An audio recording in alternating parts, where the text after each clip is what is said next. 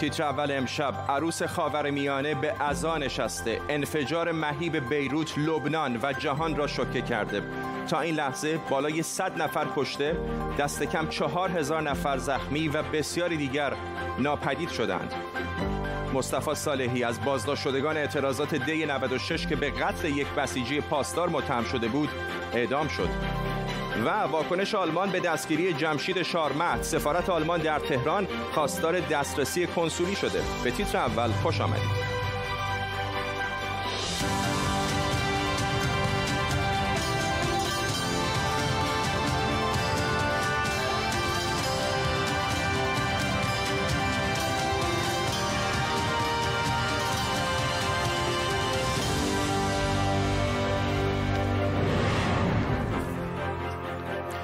سلام به شما. 25 ساعت از انفجار مهیب بیروت گذشته و ابعاد هولناک این فاجعه تازه داره روشن میشه. انفجاری که بخشای بزرگی از پایتخت لبنان رو به تلی از خاک و خون و خاکستر تبدیل کرده. دیروز تا حوالی ساعت 6 بعد از ظهر بیروتی ها یک روز مطبوع تابستونی رو میگذروندن. مثل این عروس لبنانی که در حال گرفتن عکس و فیلم برای عروسیش بود تا اینکه ساعت 6 و 8 دقیقه بعد از ظهر انفجارهای مهیب بیروت رو لرزوند.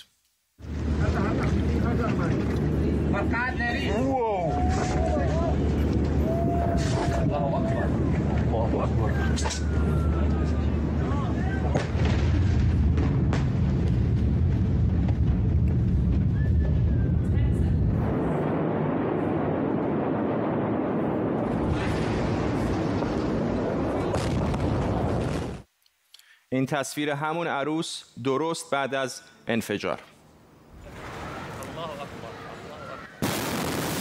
شاید این عروس شاید این عروس نماد تلخی از وضعیت دردناک این روزهای لبنان باشه. کشوری که تا می‌خواد روی آرامش ببینه بلای جدید همه چیز رو خراب می‌کنه. اینجا محل اصلی انفجار بود. بندر بیروت کنار انباری از مواد شیمیایی به شدت قابل اشتعال. موج انفجار نیمی از شهر رو در هم کوبید. این لحظه انفجار در مجیدیه در غرب بندر بیروت. این هم ویدئوی دیگه که از آبهای ساحلی روبروی محل انفجار گرفته شده در شمال بندر.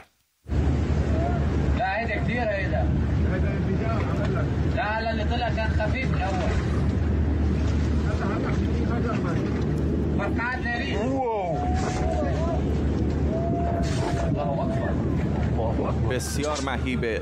و ویدئوی بعدی که بهتون نشون میدم از اشرفی بیروت در جنوب محل انفجار.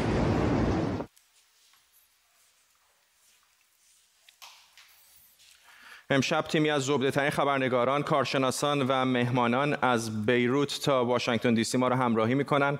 اما اول بریم به قلب حادثه در بیروت. سنم منش یک ایرانی ساکن این شهر تا لحظات دیگر به ما خواهد پیوست. خانم منش الان به هم تعریف بکنید که وضعیت در بیروت به چه شکلی هست؟ آیا اصلا زندگی عادی بازگشته؟ اولا سلام از کنم خدمت شما و بینندگان خوبتون. راستشو بخواید نه هنوز بر نگشته ما امروز بعد از یک هفته تو خونه نشستن به علت کرونا دو روز که دیروز و امروز میشه قرار بود باز بشه همه جا و یه ذره شهر دوباره برگرده به همون کارهایی که همیشه می‌کرد و که متاسفانه دیروز اتفاق افتاد و بسیار وحشتناک بود. من خودم جنگ رو تجربه کردم. تو زمان جنگ ایران و عراق در ایران بودم و خیلی خیلی دفعات بم موشک اینا خورده بود. ولی یه همچین چیزی که ما دیروز تجربه کردیم اینجا تو بیروت واقعا غیر قابل توصیفه. اصلا نمی‌تونم برای کسی بگم که چه اتفاقی افتاده دقیقا همون لحظه که انفجار رخ داد و برامون تشریح بکنید که چه صدایی شنیدی چه حس و حالی بود. حتما. همون لحظه که انفجار رخ داد انگار راستش هنوز گنگی بود. به خاطر که نمی‌دونستم بمبه نمی‌دونستم زلزله است. به خاطر که کلی زلزله من تجربه کرده بودم. فکر کنم شاید زلزله باشه ولی اصلا یک صدای وحشتناکی و این ساختمون به این بزرگی یک تکون عجیبی خورد که غیر قابل توصیف بود. واقعا من تو زندگی همچین تجربه نکرده بودم. بسیار وحشتناک بود. صدای بسیار بلندی بود. بله. و بعدش درست بعد از اتفاق صدای هنجار آدما و جیغ آدما تو خیابون و اینا میامد که من فوری رفتم ببینم چه خبره. اینجا ما از بالکنمون کل دریا رو می‌تونیم ببینیم که پورت هم قشنگ قابل تشخیص اونجا که یه دود وحشتناکی از اونجا میومد که گفتم آتش سوزی شده. ولی چطور ممکنه یه همچین آتش سوزی این یه همچین صدایی به وجود بیاره که در خیلی سریع به خاطر سوشال میدیا و همه این ارتباطاتی که وجود داره سریع فهمیدیم که مثل اینکه یک کارخونه که لوازم آتش شیمیایی و بله. آتش بازی و اینا داشته که بعد امروز هم که فهمیدیم که چه اتفاق ناهنجاری برای ممنونم از شما سپاسگزارم. سنم منش از بیروت با ما. مهمان دیگری هم به ما پیوسته. باز هم از بیروت یکی از کسانی که اتفاقا خانش به خاطر همین انفجار تا حدودی تخریب شده. آقای رضا با ما هست.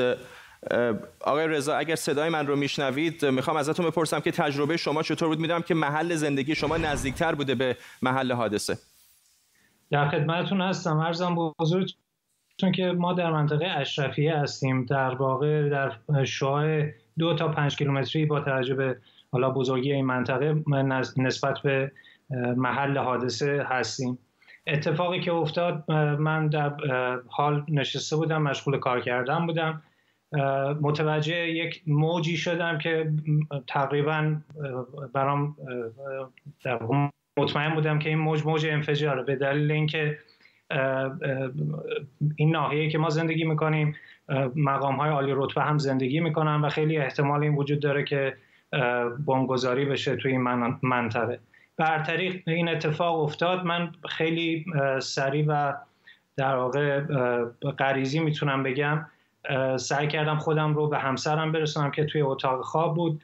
و ایشون رو با خبر بکنم و متوجه در واقع مطمئن بشم که اتفاقی برایشون نمیفته.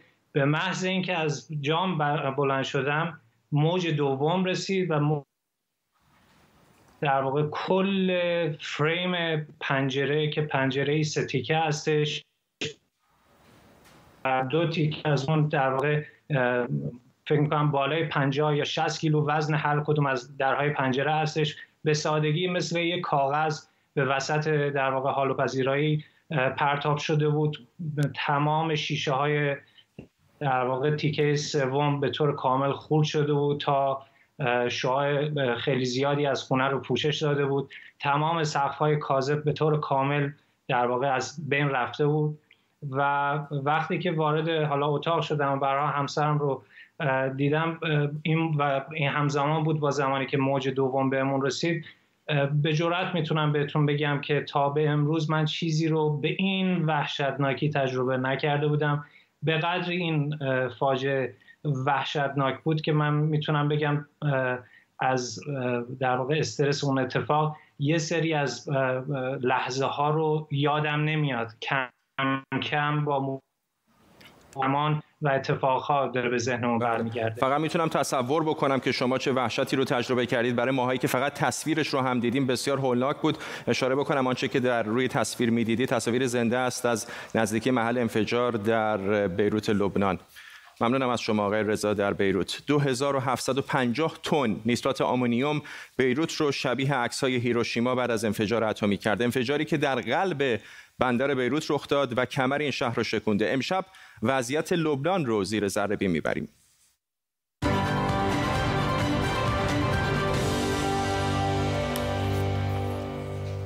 60 درصد واردات همه لبنان از همین بندر وارد کشور میشه بندری که نزدیک به یک میلیون و دویست هزار متر مربع وسعت داره و تقاطع سه قاره آفریقا، آسیا و اروپا است. سالانه نزدیک به سه هزار کشتی به این بندر رفت و آمد می‌کنن. کنار محل انفجار انبارهای غله قرار دارن که چند لحظه پیش در تصاویر زنده هم می‌دیدید که اونها هم به شدت تخریب شدند. وزیر اقتصاد لبنان گفته کشورش حالا فقط برای کمتر از یک ماه ذخیره داره این در حالیه که لبنان برای امنیت غذاییش حداقل به سه ماه ذخیره نیاز داره. وقتی بدونیم 85 درصد غلات کشور اینجا ذخیره میشه به اهمیت قضیه بیشتر پی می‌بریم. فرماندار بیروت اعلام کرده بین سه تا 5 میلیارد دلار به بیروت خسارت وارد شده. این در حالیه که لبنان در غر جدول مقایسه بین اقتصادهای نوظهور قرار داره. فقط یک کشور از لبنان بدتره و اون هم ونزوئلاست. طبق گزارش صندوق بین‌المللی پول لبنان نسبت به سهمش از تولید ناخالص داخلی چهارمین کشور مقروض دنیاست. یعنی چیزی نزدیک به 87 میلیارد دلار. لبنان که زمانی به سوئیس خاورمیانه معروف بود حالا کشوری بی... کشور... کشور بیکاری و فقره. از پاییز پارسال تا الان پوند لبنان دست کم 50 درصد از ارزشش رو در برابر دلار آمریکا از دست داده. 50 درصد کشور هم زیر خط فقر در اعتراض به وضعیت اقتصادی تظاهرات ضد حکومتی در لبنان از پارسال شدت گرفته و مردم حتی تو بحبوحه کرونا هم به خیابان ها اومدن. معترضانی که خواستار تغییرات ساختاری توی کشورند و از حزب الله تا نخست وزیر رو مسئول وضع فعلی می‌دونن. های فساد نشون میده که لبنان بین 180 کشور جایگاه 137 رو داره. حالا تقریبا نیمی از شهر در اثر انفجار تخریب شده و سی هزار نفر از مردم بیروت نیاز به اسکان موقت دارند انفجاری که زخمهای کهنه لبنان رو عمیقتر می‌کنه. از ایران تا آمریکا و حتی اسرائیل به انفجار لبنان واکنش نشون دادن. خبرنگاران ما از پاریس، تلاویو و نیویورک این واکنش ها رو دنبال می‌کنن. از همسایگی لبنان شروع بکنیم. در اسرائیل بابک اساقی با ماست. بابک اسرائیل چه واکنشی نشون داده؟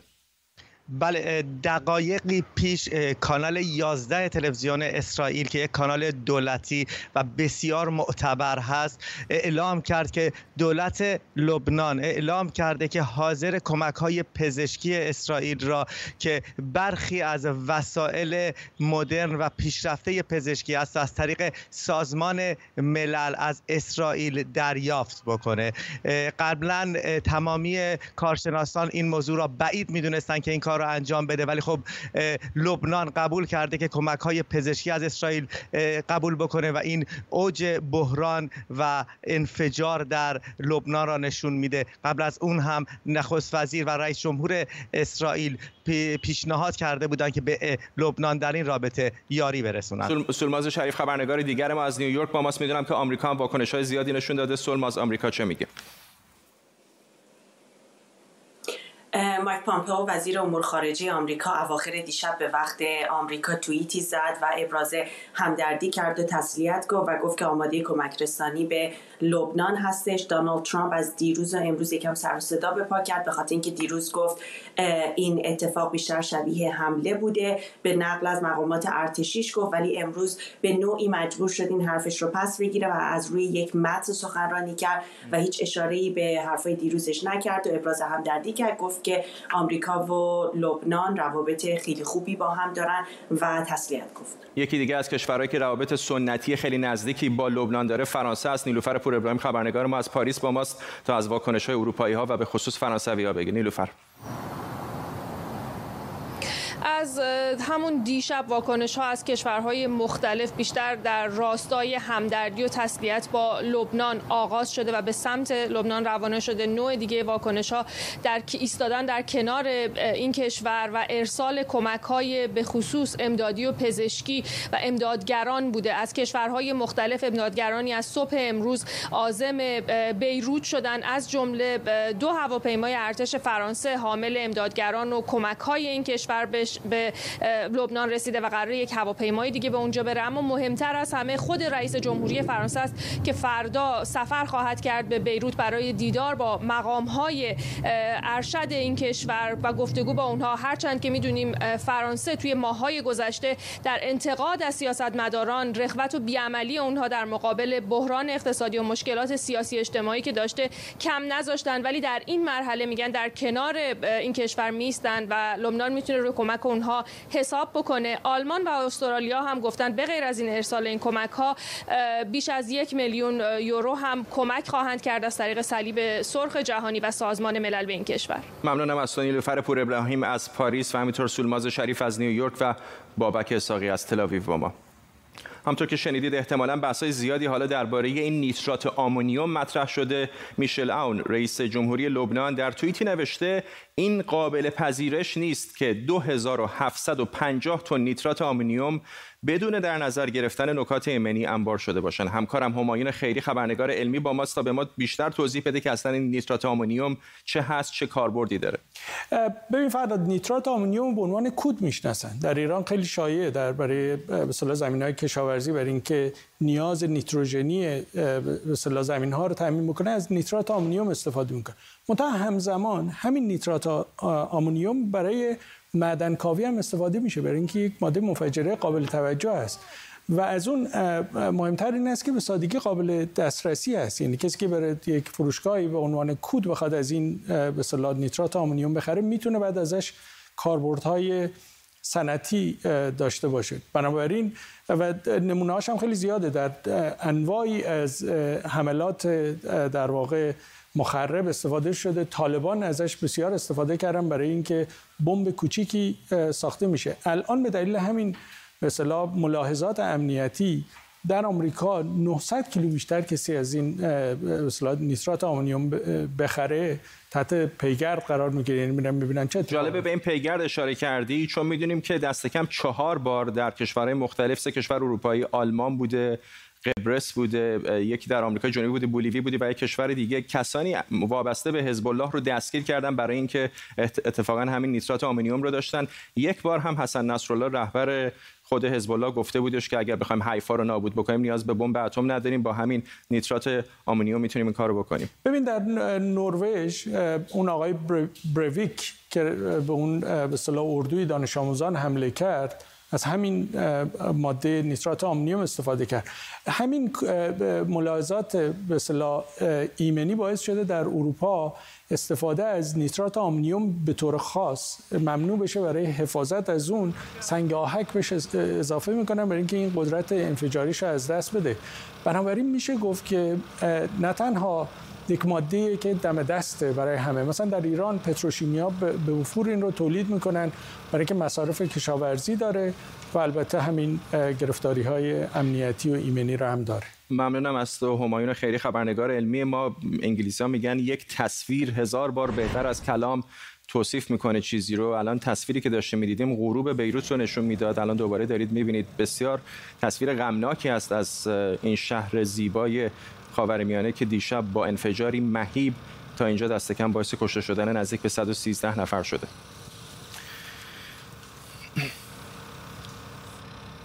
بریم به ایران. مصطفی صالحی از کسانی که در اعتراضات دیماه 96 زندانی شده بود امروز صبح در زندان دستگرد اصفهان اعدام شد. اعدام او با واکنش منفی فعالان حقوق بشر روبرو شده که می‌گویند محاکمه او عادلانه نبوده. و موازین قانونی در رسیدگی به پرونده او رعایت نشده. دادستانی اصفهان او را به قتل یک پاسدار متهم کرده ولی او این اتهام را انکار کرده بود. دادگاه انقلاب اسلامی اصفهان چند نفر دیگر را هم به اتهام شرکت در اعتراضات آبا ماه گذشته و همینطور دیماه 96 به اعدام محکوم کرده. شاهد علوی روزنامه نگار و عضو هیئت تحریریه ایران وایر از واشنگتن دی سی با ماست. آقای علوی می‌دونم که شما این داستان از نزدیک دنبال کردید. آیا او دسترسی به وکیل داشته؟ روند بررسی پرونده چطور بود؟ تا جایی که ما می‌دونیم در واقع مصطفی صالحی رو هشت ماه بعد از درگیری های 11 دی ماه در نجف آباد اصفهان باز اعلام کردن بازداشت شده. در روند دادگاهش که در واقع هفت ماه بعد در بهمن برگزار شد یا پنج ماه بعد بهمن 97 برگزار شد اسمی از وکیلش نیامده من هفت هشت گزارش دادگاه رو دیدم هیچ جا گفته نشده وکیل صحبت کرده وکیل دفاع کرده. اما در ختم دادرسی قاضی اعلام کرد وکیل متهم هم دفاع خودش رو ارائه داده و ما بعد از یک هفته اعلام حکم می‌کنیم. اما روند دادگاه نشون میده در واقع چه برگزار شده یکی از این نمایش های شبه قضایی جمهوری اسلامی بوده. در تمام دادگاه هم دادستان هم قاضی دادگاه هم وکیل پاسداری که جونش از دست داده گفتن که این متهم آموزش دیده است. حرفه‌ای چرا؟ چون به هیچ چیز اعتراف نکرده. و مرتب در دادگاه میگه که شما اگر شاهدی دارید که من رو هنگام ارتکاب جرم بیارید شهادت میپذیرم. یا دست کم دوربین های امنیتی خودتون رو چک کنید. اونجایی که این درگیری رخ داده و این پاسدار کشته شده به خاطر وجود پایگاه های متعدد نظامی دوربین های بسیار زیادی داره. خواسته ایشون این بوده. ما نمی‌دونیم وکیل اصلا چیزی گفته یا نگفته. از این وکیل تسخیری که در این موارد داده تعیین می‌کنه و عملا نمی‌تونه خدمتی بکنه. از این مطمئنیم که ایشون در تمام مراحل بازجویی و در واقع در اداره آگاهی اصفهان به اطلاعات اصفهان گفته کاری نکردم مجرم نیستم به طور کلی بیگناه هم. تعمیرکار ژنراتور بوده آدم بسیار ساده ای بوده اما ظاهرا اینا نیاز داشتن کسی به قاتل معرفی بکنن. بله ممنونم از شما شاهد علوی در واشنگتن دی سی با ما. باز هم خبری دیگر از ایران. از روزی که در همین برنامه جزئیاتی از نحوه دستگیری جمشید شارمهد برملا شد واکنش ها ادامه داشته. حالا آلمان هم وارد ماجرا شده. آقای شارمهد شهروند آلمان بوده. احمد صمدی خبرنگار ما از برلین با ماست. احمد چه واکنشی نشون داده آلمان؟ فرداد از روزی که این اتفاق افتاد خب ما هم با توجه به اینکه آقای شارمهد تابعیت آلمانی داشته ما اونم از نهادهای آلمانی پیگیری کردیم و ایمیل هایی رو زدم و خواستار این شدم که به سوالاتی که داریم در این خصوص پاسخ بدن. اون چیزی که تا الان می‌دونیم خب خانواده آقای شارمهد با دولت فدرال آلمان در ارتباط هستش. وزارت امور خارجه آلمان میگه که سفارتشون در تهران با مقامات ایرانی ارتباط گرفته و ازشون خواسته که دسترسی کنسولی پیدا کنن. به آقای شارمت. اونها دنبال این هستن که بدونن آقای شارمت اساسا چجوری دستگیر شده. بعد یک سخنگوی دولت فدرال آلمان هم اظهار نظری کرده و گفته که خب رژیم جمهوری اسلامی سالهاست که اتباع ایرانی و غیر ایرانی رو با اتهام هایی که نادرست هستند بازداشت می‌کنه و خواسته که از ایران شفاف عمل کنه به ویژه در این پرونده و استانداردهای بین المللی رو هم رعایت بکنه. از طرف دیگه هم می‌دونیم که سازمان حقوق بشر ایران هم از دولت آلمان خواسته که در واقع با توجه به اینکه آقای شارمهد تابعیت آلمانی داشته دولت ایران رو با توجه به واکنش هایی که داشته دولت ایران تحت فشار قرار بده و از دولت ایران بخواد که درباره اون اطلاع رسانی بکنه. این سازمان از آلمان خواسته که همونطور که در قبال سایر شهروندان آلمانی مسئولیت داره مسئول مسئولیت جان آقای شارمهد هم با او هستش و باید که برای نجات اون تلاش بکنه. ممنونم از تو احمد صمدی خبرنگار ما در برلین. اشاره بکنم تصویری که در سمت راست می‌دیدید از تلویزیون دولتی ایران بوده. امروز زنان بسیاری در اعتراض به تصمیم ترکیه برای خارج شدن از معاهده استانبول به خیابانها آمدند. پیمان استانبول سال 2011 برای جلوگیری و مبارزه با خشونت علیه زنان و خشونت خانگی تنظیم شد و ترکیه به همراه 33 کشور اروپایی دیگه اون رو امضا کردند. اقدام ترکیه موجب خشم بسیاری از زنان و در نتیجه تظاهرات متعددی در این کشور شده. عفو بین الملل هم در ای اقدام ترکیه رو محکوم کرده. این روزها هم حتما عکسای سیاه و سفید زنان رو در شبکه های اجتماعی دیدین که گفته میشه در پی کشته شدن یک زن جوان ترک به دست دوست پسرش شروع شده بود. لیلی نیکفر خبرنگار ما از استانبول با ماست. لیلی چه جمعیتی پشت سرت هست؟ فرداد اینجا منطقه کادیکوی در سمت آسیای استانبول از تعداد زیادی زنان بیشتر از اون چیزی که اعلام شده بود که قرار بوده حتی 200 300 نفر بیشتر نباشه ولی اون چیزی که به نظر میاد بیشتره و همچنان گروه گروه من می‌بینم که با دست با در دست داشتن پلاکارت به این سمت میان شعارهایی میدن از جمله شعارهایی مثل اینکه ما از حق زندگیمون نمیگذریم ما از این به بعد خودکشی نمی کنیم و تا زمانی که معاهده استانبول استانبول به صورت کامل به اجرا در نیاد. ما صدامون خفه نمیشه. می‌دونی که معاهده استانبول به خاطر که تو استانبول اجرا شده بود به این اسم نامگذاری شده. اما بیش از چهل کشور این معاهده رو امضا کرده بودند در راستای جلوگیری از قتل و خشونت خانگی علیه زنان. ترکیه جز اولین کشورهایی بود که یک سال بعد از امضای این معاهده اون رو در مجلسش تصویب کرد و گفته شده که این به مسابقه قانون باید اجرا بشه. اما زنان ترکیه انجمنهای حمایت از حقوق زنان و حقوق بشری ترکیه معتقدند که این معاهده در ترکیه اجرا نمیشه نمی‌تونه اجرا بشه. چرا که جرم خشونت تعریف دقیقی ازش در قانون اساسی ترکیه نیست.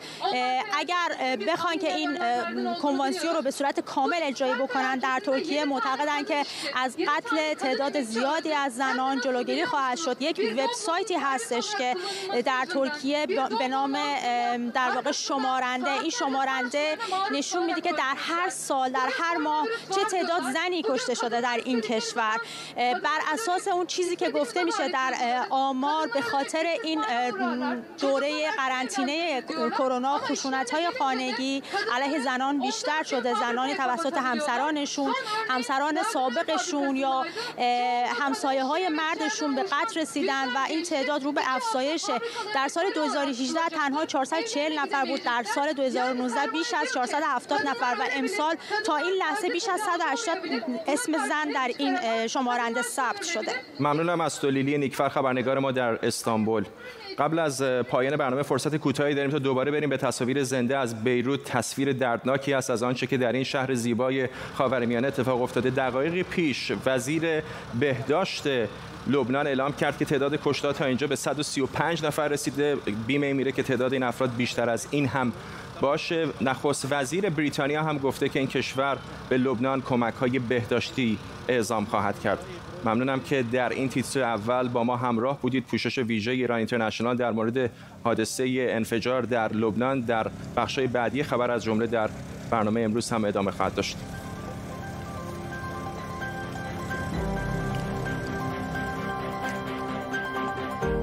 به این ترتیب می‌رسیم به پایان برنامه امروز. تا شنبه بدرود.